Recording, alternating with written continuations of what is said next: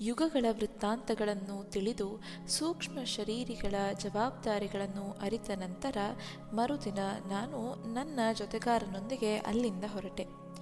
ನಾವು ಕಾಲ್ನಡಿಗೆಯಲ್ಲಿ ತೀರಕ್ಕೆ ಬಂದು ತಲುಪಿದೆವು.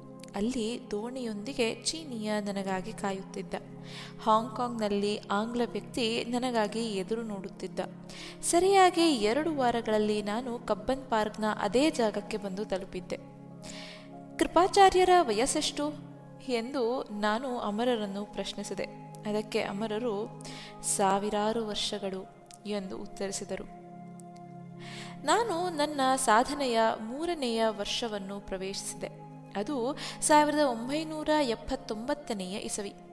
ಈ ವರ್ಷದಲ್ಲಿ ನನ್ನ ಸಾಧನೆ ಚಕ್ರ ಧ್ಯಾನದಲ್ಲಿ ಮುಂದುವರೆಯಿತು. ನನ್ನ ಧ್ಯಾನಾಭ್ಯಾಸದಲ್ಲಿ ಏರಿಳಿತಗಳಿದ್ದವು. ಅದು ದಿನ ರಾತ್ರಿಗಳಷ್ಟೇ ಸಹಜವಾದದ್ದು ಎಂದು ಅಮರ ವಿವರಿಸಿದರು. ಪಟ್ಟು ಬಿಡದೆ ಪ್ರಯತ್ನಿಸುವುದೇ ಯಶಸ್ಸಿನ ಮೂಲ ಮಂತ್ರವಾಗಿತ್ತು ಉಳಿದ ಅನೇಕರಂತೆ ನನಗೆ ಧ್ಯಾನದಲ್ಲಿ ಹೆಚ್ಚು ಅನುಭವಗಳಾಗಲಿಲ್ಲ. ಕೆಲವು ಅನುಭವಗಳು ಚೆನ್ನಾಗಿದ್ದವು. ಅಮರ ಕೆಲವನ್ನು ವಿವರಿಸಿದರೆ ಉಳಿದವುಗಳಿಗೆ ಅವರ ಮಂದಹಾಸವೇ ಉತ್ತರವಾಗಿತ್ತು. ಅವರು ಎಲ್ಲರಿಗೂ ಹೇಳುತ್ತಿದ್ದರು, ಅನುಭವಗಳು ನಿಮ್ಮ ಸಾಧನೆಯ ಅಳತೆಗೋಲಲ್ಲ. ನಿಮಗೆ ಅನುಭವಗಳಿಲ್ಲದಿದ್ದರೆ ಚಿಂತಿಸಬೇಡಿ, ನೆನಪಿರಲಿ.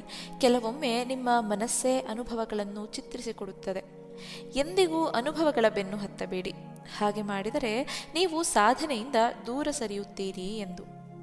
ಸಾಧನೆಯಲ್ಲಿ ನಾವು ನಿರ್ದಿಷ್ಟವಾಗಿ ಏನನ್ನು ಹುಡುಕಬೇಕು ಎಂಬ ಪ್ರಶ್ನೆಗೆ ಅವರು ಧ್ಯಾನದಲ್ಲಿ ನಾವು ಸಾಧಿಸಬೇಕಾದದ್ದು ಮೌನ. ಮೌನದಲ್ಲಿ ಆಧ್ಯಾತ್ಮಿಕ ಕ್ರಿಯೆಗಳು ವಿವಿಧ ಮಟ್ಟದಲ್ಲಿ ತಮ್ಮಷ್ಟಕ್ಕೆ ನಡೆಯುತ್ತವೆ.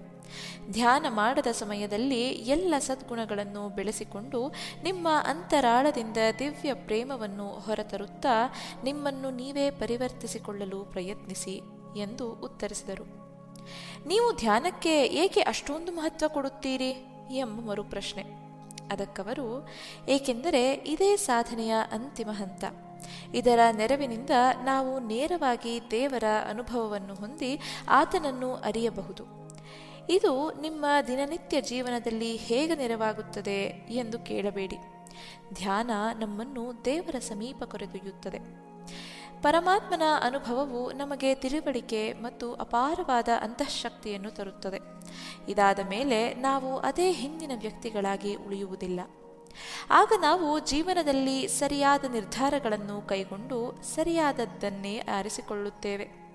ಇವೆಲ್ಲವೂ ನಮಗೆ ನಮ್ಮೊಳಗಿನ ಶಾಂತಿಯನ್ನು ಕಳೆದುಕೊಳ್ಳದೆ ಯಾವುದೇ ಸಮಸ್ಯೆಯನ್ನು ಪರಿಹರಿಸಲು ಮತ್ತು ಎಂತಹ ಪರಿಸ್ಥಿತಿಯನ್ನು ಎದುರಿಸಲು ನೆರವಾಗುತ್ತದೆ.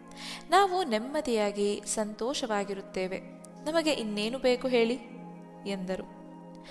ಧ್ಯಾನ ತಪಸ್ಸಿಗಿಂತ ಭಿನ್ನವೇ? ಎಂಬ ಪ್ರಶ್ನೆಗೆ ನಾವು ನಮ್ಮ ಪ್ರಯೋಜನಕ್ಕಾಗಿ ಧ್ಯಾನ ಮಾಡುತ್ತೇವೆ. ಋಷಿಗಳು ಎಲ್ಲರ ಒಳಿತಿಗಾಗಿ ತಪಸ್ಸು ಮಾಡುತ್ತಾರೆ ಎಂದು ವಿವರಿಸಿದರು. ಕಾಲ ಕಳೆದಂತೆ ಸಾಧಕರ ಸಂಖ್ಯೆ ಹೆಚ್ಚಾದಾಗ ಅಮರರಿಗೆ ನಮ್ಮನ್ನು ಪ್ರತ್ಯೇಕವಾಗಿ ಭೇಟಿಯಾಗಲು ಸಾಧ್ಯವಾಗಲಿಲ್ಲ. ಅವರು ನಮ್ಮನ್ನು ಚಿಕ್ಕ ಗುಂಪುಗಳಲ್ಲಿ ಭೇಟಿ ಮಾಡತೊಡಗಿದರು. ಇದರಿಂದ ಅನುಕೂಲವೇ ಆಯಿತು. ವಿವಿಧ ಜನರು ವಿಧ ವಿಧವಾದ ಪ್ರಶ್ನೆಗಳನ್ನು ಕೇಳುತ್ತಿದ್ದರು.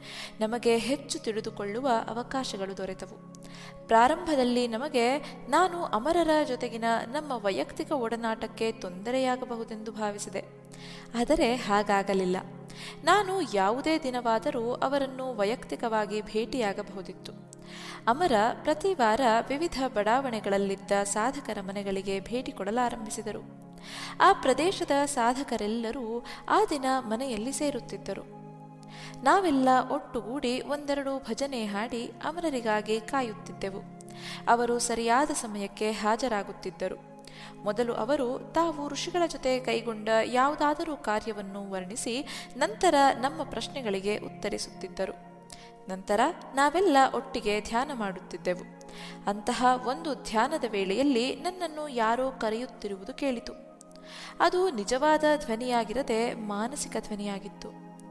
ಯಾರೋ ಒಬ್ಬರು, ನೀವು ಕೆಲವು ಕೆಲಸಗಳನ್ನು ಮಾಡಬೇಕು.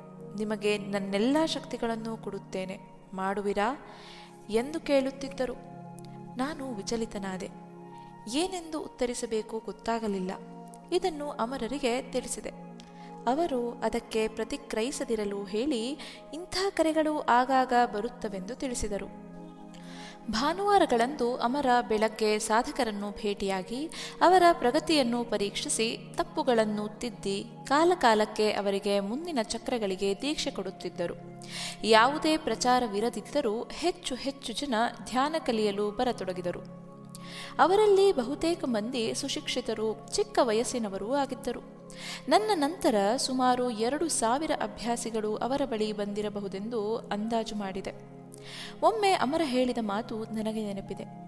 ಸಾವಿರದ ಒಂಬೈನೂರ ಎಪ್ಪತ್ನಾಲ್ಕರ ಮುಂಚೆ ಸುಮಾರು ಐದು ಸಾವಿರ ಜನರನ್ನು ಮುಕ್ತಿಗೆ ಮಾರ್ಗದರ್ಶಿಸಲಾಯಿತು. ಅವರು ಮತ್ತೆ ಈ ಭೂಮಿಗೆ ಹಿಂದಿರುಗುವುದಿಲ್ಲ. ಅನಂತರ ಬಂದವರು ಇಲ್ಲಿನ ಕೆಲಸಕ್ಕೆ ಬೇಕಾಗುತ್ತಾರೆ. ನಾವು ಮತ್ತೆ ಮುಂದಿನ ಜನ್ಮದಲ್ಲಿ ಭೇಟಿಯಾಗುತ್ತೇವೆ. ಈ ಕೆಲಸ ಇನ್ನೂ ಸುಮಾರು ನಾಲ್ನೂರು ವರ್ಷಗಳವರೆಗಾದರೂ ನಡೆಯುತ್ತದೆ ಎಂದು ಹೇಳಿದ್ದರು. ಯಾರೋ ಕೇಳಿದರು? ನಮ್ಮ ಮುಕ್ತಿಯ ಗತಿಯೇನು ಎಂದು. ಅಮರ ಅವನತ್ತ ನೋಡಿ ವಿನೋದವಾಗಿ ಉತ್ತರಿಸಿದರು. ಅದು ನಿಮ್ಮ ಜೇಬಿನಲ್ಲಿ ಎಂದು ಭಾವಿಸಿ. ಋಷಿಗಳು ನಿಮಗೆ ನೆರವಾಗುತ್ತಾರೆ. ನೀವು ಆ ಮಟ್ಟವನ್ನು ಈ ಜನ್ಮದಲ್ಲಿಯೇ ಸಾಧಿಸಬಹುದು. ಆದರೆ ನಾವು ಹಿಂದಿರುಗಿ ಹೋಗುವುದಿಲ್ಲ. ಪರಮಾತ್ಮನ ಕೆಲಸ ಮಾಡಲು ಇಲ್ಲಿಯೇ ಉಳಿದುಕೊಳ್ಳುತ್ತೇವೆ. ಆದರೆ ಇಲ್ಲಿ ಯಾವ ಒತ್ತಾಯವೂ ಇಲ್ಲ. ನಿಮಗೆ ಆಯ್ಕೆಯ ಸ್ವಾತಂತ್ರ್ಯವಿದೆ ಎಂದು ನುಡಿದರು. ಒಮ್ಮೆ ಸಂಜೆಯ ಗೋಷ್ಠಿಯಲ್ಲಿ ಅಮರ ಶಂಬಲದ ಬಗ್ಗೆ ಮಾತನಾಡಿದರು. ನಾಲ್ಕು ಯುಗಗಳ ಒಂದು ಚಕ್ರವನ್ನು ಮಹಾಯುಗವೆಂದು ಕರೆಯುತ್ತಾರೆ. ಇದು ಸುಮಾರು ಐವತ್ತೊಂದು ಸಾವಿರ ವರ್ಷಗಳ ಕಾಲವಿರುತ್ತದೆ. ಎಪ್ಪತ್ತೊಂದು ಮಹಾಯುಗಗಳು ಸೇರಿದರೆ ಒಂದು ಮನ್ವಂತರವಾಗುತ್ತದೆ. ಪ್ರತಿ ಮನ್ವಂತರದ ನಂತರ ಸಂಪೂರ್ಣ ಪ್ರಳಯವಾಗುತ್ತದೆ. ಭೂಮಿಯ ಎಲ್ಲ ಜೀವರಾಶಿಯು ಈ ಪ್ರಳಯದಲ್ಲಿ ನಾಶವಾಗುತ್ತದೆ. ಲಕ್ಷಾಂತರ ವರ್ಷಗಳ ನಂತರ ಜೀವ ವಿಕಾಸವು ಮತ್ತೆ ಅಮೀಬಾನಿಂದ ಪ್ರಾರಂಭಗೊಳ್ಳುತ್ತದೆ. ಇದು ಈ ಭೂಮಿ ಸೃಷ್ಟಿಯಾದ ನಂತರದ ಸುಮಾರು ಎರಡು ಶತ ಕೋಟಿ ವರ್ಷಗಳಿಂದ ನಡೆಯುತ್ತಾ ಬಂದಿದೆ. ಇಲ್ಲಿಯವರೆಗೆ ಆರು ಮನ್ವಂತರಗಳು ಆಗಿ ಹೋಗಿವೆ. ಅಂದರೆ ಆರು ಸಲ ಇಲ್ಲಿನ ಜೀವರಾಶಿಯು ಸಂಪೂರ್ಣವಾಗಿ ನಾಶವಾಗಿ ಮತ್ತೆ ಪ್ರಾರಂಭಗೊಂಡಿದೆ. ಹಿಂದಿನ ಮನ್ವಂತರ ಮುಗಿದಾಗ ಇಡೀ ಭೂಮಿಯು ನೀರಿನಿಂದ ಆವೃತವಾಗಿ ಕೇವಲ ಒಬ್ಬ ವ್ಯಕ್ತಿ ಮಾತ್ರ ಪ್ರಳಯದಿಂದ ನಾಶವಾಗದೆ ಉಳಿದರು. ಅವರೇ ಶಿವನಿಂದ ಚಿರಂಜೀವಿತ್ವದ ವರ ಪಡೆದ ಮಾರ್ಕಂಡೇಯ ಮಹರ್ಷಿಗಳು. ಅವರು ಒಂದು ಪರ್ವತದ ತುದಿಯ ಗುಹೆಯೊಂದರಲ್ಲಿ ತಪಸ್ಸಿಗೆ ಕುಳಿತರು. ಸುಮಾರು ಹತ್ತು ಸಾವಿರ ವರ್ಷಗಳಿಗೂ ಮೇಲ್ಪಟ್ಟು ತಪಸ್ಸನ್ನಾಚರಿಸಿದ ನಂತರ ಜೀವ ವಿಕಾಸ ಪ್ರಾರಂಭವಾಗಿದೆಯೇ ಎಂದು ನೋಡಲು ಅವರು ಎಚ್ಚೆತ್ತರು. ಆಗ ಅವರಿಗೆ ನೀಲಿ ವರ್ಣದ ಮಗುವೊಂದು ನೀರಿನ ಮೇಲೆ ತೇಲುತ್ತಿರುವಂತೆ ದರ್ಶನವಾಯಿತು. ಅದು ಮಹಾವಿಷ್ಣು ಎಂದು ಅರಿವಾಗಿ ಅವರು ಆತನನ್ನು ಪ್ರಾರ್ಥಿಸಿದರು. ಆಗ ಅವರಿಗೆ ಆ ದೃಶ್ಯ ಕಂಡ ಜಾಗದಲ್ಲಿ ಸದ್ಯದಲ್ಲಿಯೇ ನೆಲ ಮೇಲೇರಿ ಜೀವ ವಿಕಾಸ ಪ್ರಾರಂಭವಾಗುವುದೆಂದು ತಿಳಿಸಲಾಯಿತು. ಅಲ್ಲಿ ಒಂದು ದ್ವೀಪವು ಉದ್ಭವಿಸಿದಾಗ ಋಷಿಯು ಅದನ್ನು ಶ್ಯಾಮಬಾಲ ಅಂದರೆ ನೀಲಿ ಮಗು ಎಂದು ಕರೆದರು. ಈ ದ್ವೀಪವನ್ನು ಒಂದು ಪವಿತ್ರ ಸ್ಥಳವಾಗಿ ಕಾಯ್ದಿರಿಸಲು ಅವರು ನಿರ್ಧರಿಸಿದರು. ನಂತರ ಜೀವ ವಿಕಾಸ ಪ್ರಾರಂಭವಾಗಿ ಕಾಲ ಸರಿದಂತೆ ಖಂಡಗಳು ಮೇಲೆದ್ದು ನಾಗರಿಕತೆಗಳು ಬೆಳೆದವು. ಆ ಋಷಿಯು ಪರಿಶುದ್ಧ ವ್ಯಕ್ತಿಗಳು ಮತ್ತು ಜ್ಞಾನೋದಯ ಹೊಂದಿದವರನ್ನು ಮಾತ್ರ ಇಲ್ಲಿ ಒಟ್ಟುಗೂಡಿಸಿದರು. ಇಲ್ಲಿ ಋಷಿಗಳು ಜನ್ಮ ತಳೆದರು. ಕಾಲಾನುಕ್ರಮದಲ್ಲಿ ಶ್ಯಾಮಬಾಲ ಪದವು ಶಂಬಲ ಎಂದಾಯಿತು. ನಾವೀಗ ಏಳನೆಯ ಮನ್ವಂತರದಲ್ಲಿದ್ದೇವೆ ಮತ್ತು ಅದರಲ್ಲಿ ಇಪ್ಪತ್ತೆಂಟು ಮಹಾಯುಗಗಳು ಸರಿದು ಹೋಗಿವೆ ಅಂದರೆ ಶಂಬಲದ ವಯಸ್ಸು ಇಪ್ಪತ್ತೆಂಟು ಮಹಾಯುಗಗಳು. ಋಷಿಗಳು ಈ ಸ್ಥಳವನ್ನು ಕಾಲನ ಪ್ರಭಾವದಿಂದ ಮತ್ತು ಕಲಿಯುಗದಂತಹ ಕನಿಷ್ಠ ಮೌಲ್ಯಗಳ ಅಥವಾ ಮೌಲ್ಯಗಳಿಲ್ಲದ ಯುಗಗಳ ಪ್ರಭಾವದಿಂದ ಮುಕ್ತವಾಗಿಟ್ಟಿದ್ದಾರೆ. ಈ ಸುದೀರ್ಘ ನಿರ್ವಿಘ್ನ ಅವಧಿಯಲ್ಲಿ ಇಲ್ಲಿ ಒಂದು ಅತ್ಯದ್ಭುತವಾದ ನಾಗರಿಕತೆಯು ಬೆಳೆದು ನಿಂತಿದೆ. ಅತ್ಯಂತ ಮುಂದುವರೆದ ವಿಜ್ಞಾನ ವಿಕಾಸಗೊಂಡಿದೆ. ಇಲ್ಲಿನ ಜನರು ಸಾವಿರಾರು ವರ್ಷಗಳಿಂದ ಅಂತರಿಕ್ಷ ನೌಕೆಗಳನ್ನು ಉಪಯೋಗಿಸುತ್ತಿದ್ದಾರೆ. ಅವರು ಅನಂತ ಕಾಲದವರೆಗೂ ಬದುಕುತ್ತಾರೆ. ಇಲ್ಲಿ ಅವರಿಗೆ ಮುಪ್ಪು ಸಾವುಗಳಿಲ್ಲ. ಇಲ್ಲಿನ ಜೀವನ ಎಷ್ಟು ಮುಂದುವರೆದಿದೆ ಎಂದು ನಾವು ಊಹಿಸಿಕೊಳ್ಳಲು ಸಾಧ್ಯವಿಲ್ಲ. ಶಂಬಲ ಗೋಬಿ ಮರುಭೂಮಿಯಲ್ಲಿ ಎಲ್ಲೋ ಒಂದು ಕಡೆ ಇದೆ.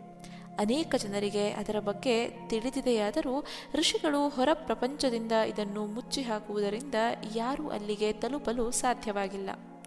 ಆದರೆ ಆಧ್ಯಾತ್ಮದ ಅತ್ಯುನ್ನತ ಸ್ಥಿತಿಯಲ್ಲಿರುವ ವ್ಯಕ್ತಿಗಳು ಋಷಿಗಳ ಅನುಮತಿಯೊಂದಿಗೆ ಶಂಬಲವನ್ನು ತಲುಪಬಹುದು. ಋಷಿಗಳು ಅಂತಹವರನ್ನು ಶಂಬಲಕ್ಕೆ ಮಾರ್ಗದರ್ಶಿಸುತ್ತಾರೆ.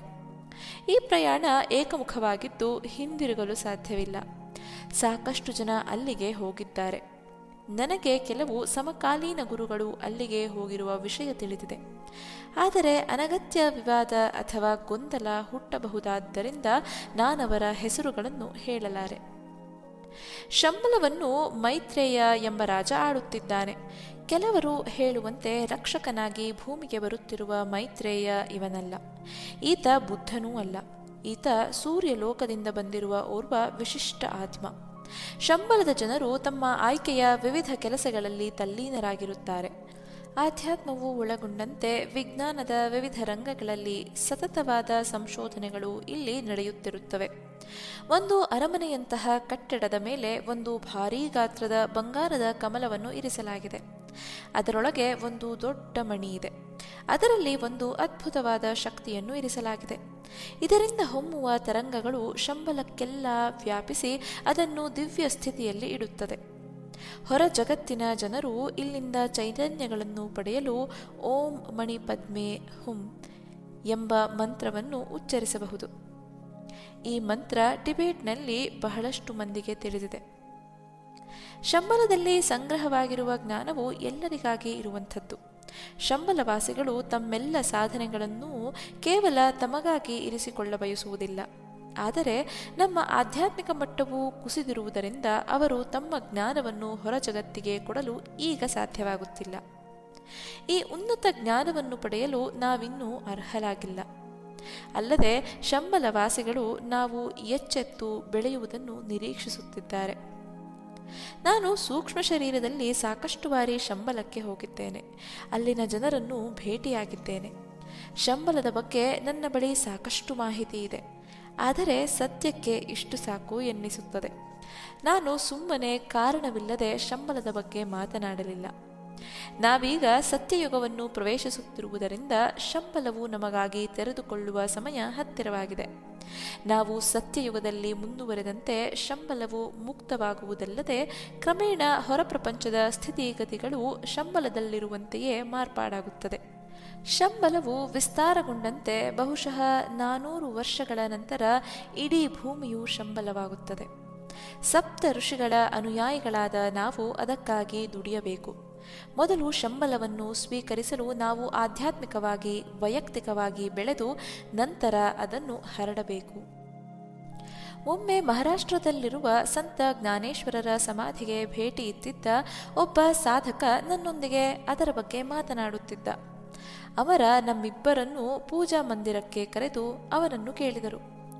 ಅಲ್ಲಿ ಏಕನಾಥರ ಒಂದು ಚಿತ್ರವಿದೆ, ನೀವು ನೋಡಿದಿರಾ? ಎಂದು. ಆ ಸಾಧಕ, ಹೌದು ಎಂದು ಉತ್ತರಿಸಿದ. ಅಲ್ಲಿ ಏನಾದರೂ ವಿಚಿತ್ರವಾದುದನ್ನು ಗಮನಿಸಿದಿರಾ? ಎಂದು ಮರುಪ್ರಶ್ನಿಸಿದರು. ಅದಕ್ಕೆ ಆ ಸಾಧಕ ನೆನಪಿಸಿಕೊಳ್ಳಲು ಪ್ರಯಾಸ ಪಡುತ್ತಾ ವಿಚಾರ ಮಾಡುತ್ತಿದ್ದಾಗ ಅಮರ ನುಡಿದರು. ಆಗ ಅವರ ಕಣ್ಣುಗಳಲ್ಲಿ ಅಸಾಧಾರಣವಾದ ಹೊಳಪಿತ್ತು. ಮುಂದಿನ ಸಲ ಅಲ್ಲಿ ಹೋದಾಗ ಸರಿಯಾಗಿ ಗಮನಿಸಿ. ಅವರ ಮುಖ ನನ್ನ ಮುಖದಂತೆಯೇ ಇದೆ. ನಾನು ಏಕನಾಥನಾಗಿದ್ದೆ ಎಂದು.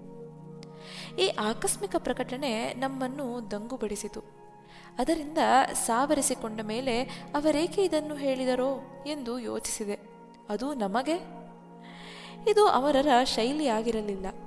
ಅವರು ಯಾವಾಗಲೂ ಋಷಿಗಳ ಬಗ್ಗೆ ಮಾತನಾಡುತ್ತಿದ್ದರೆ ಹೊರತು ತಮ್ಮ ಬಗ್ಗೆ ಹೆಚ್ಚು ತಿಳಿಸಿದವರಲ್ಲ. ಇದೆಲ್ಲವನ್ನು ನಿಮಗೆ ಏಕೆ ಹೇಳುತ್ತಿರುವಿನೋ ನನಗೆ ಗೊತ್ತಿಲ್ಲ. ಬಹುಶಃ ನೀವಿದನ್ನು ತಿಳಿದುಕೊಳ್ಳುವುದು ದೈವ ಇಚ್ಛೆ ಇರಬಹುದು. ಆದರೆ ಸತ್ಯಕ್ಕೆ ಇದನ್ನು ಉಳಿದವರಿಗೆ ತಿಳಿಸಬೇಡಿ ಎಂದು ಅಮರರು ಹೇಳಿದರು. ನಂತರ ಗತಕಾಲದ ಯಾವುದೋ ಸಂಗತಿಯನ್ನು ನೆನಪಿಸಿಕೊಂಡಂತೆ ಅವರು ಕ್ಷಣಕಾಲ ತಡೆದರು.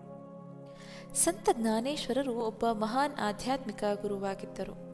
ಜೀವ ಸಮಾಧಿಯನ್ನು ಪ್ರವೇಶಿಸಿದಾಗ ಅವರಿಗಿನ್ನೂ ಚಿಕ್ಕ ವಯಸ್ಸು.